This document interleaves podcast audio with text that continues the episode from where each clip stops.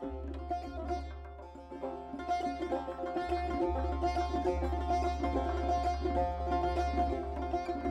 you.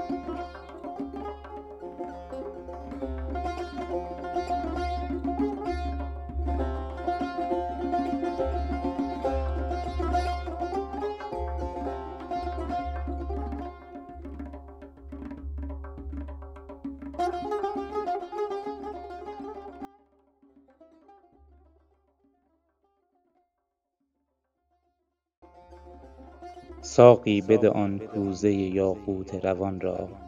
یاقوت چه ارزد بده آن قوت روان را.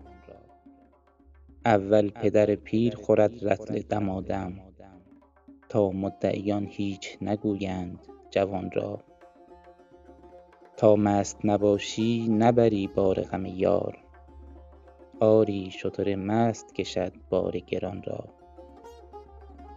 ای روی تو آرام دل خلق جهانی. بی روی تو شاید که نبینند جهان را. در صورت معنی که تو داری چه توان گفت؟ حسن تو ز تحسین تو بسته است زبان را.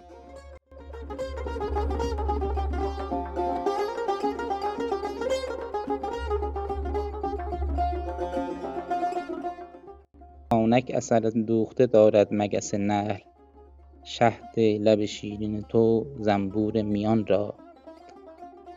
زین دست که دیدار تو دل می برد از دست ترسم نبرم عاقبت از دست تو جان را. یا تیر هلاکم بزنی بر دل مجروح یا جان بدهم تا بدهی تیر امان را. وآنگه که به تیرم زنی اول خبرم ده. تا پیشترت بوسه دهم دست و کمان را. سعدی ز فراق تو نه آن رنج کشیده ست کز شادی وصل تو فراموش کند آن را. ور نیز جراحت به دوا باز هم از جای جراحت نتوان برد نشان را.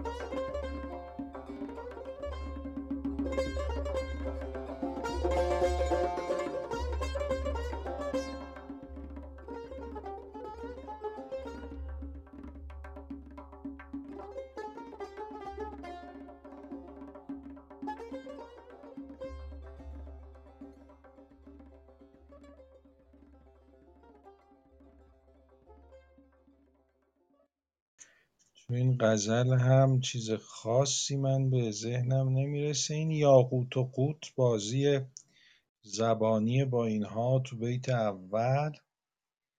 بعد یه نکته دیگه که میشه دربارش صحبت خب پیر و جوان رو که داشتیم صحبت کردیم.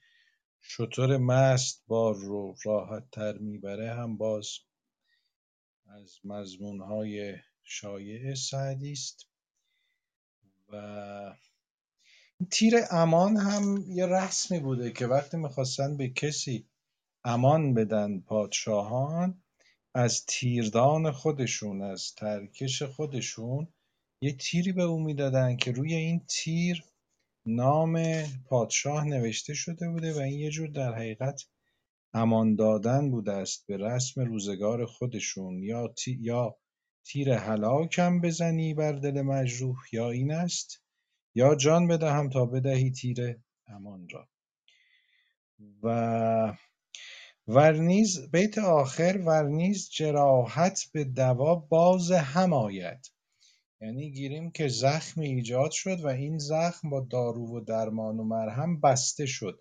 باز هم اومد. یعنی دو طرف زخم به هم پیوست و بهبود حاصل شد. ولی به هر حال یه جایی از این باقی میماند. یه نشانی از این جراحت در آدم خواهد موند.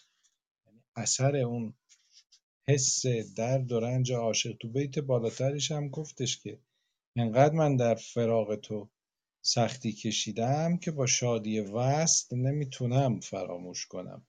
سعدیز فراغ تو نه آن رنج کشیده است که شادی وصل تو فراموش, فراموش کند آن را. یعنی خیلی بیش از حد تحمل بوده و این حتی با وصل تو هم این رنج های کشیدن بهبود پیدا نمی‌کنه. مثل جای زخم که به هر حال میمونه. اون خونریزی و آسیب جدیش ممکنه از بین بره ولی یه نشانه ای از زخم با آدم خواهد ماند.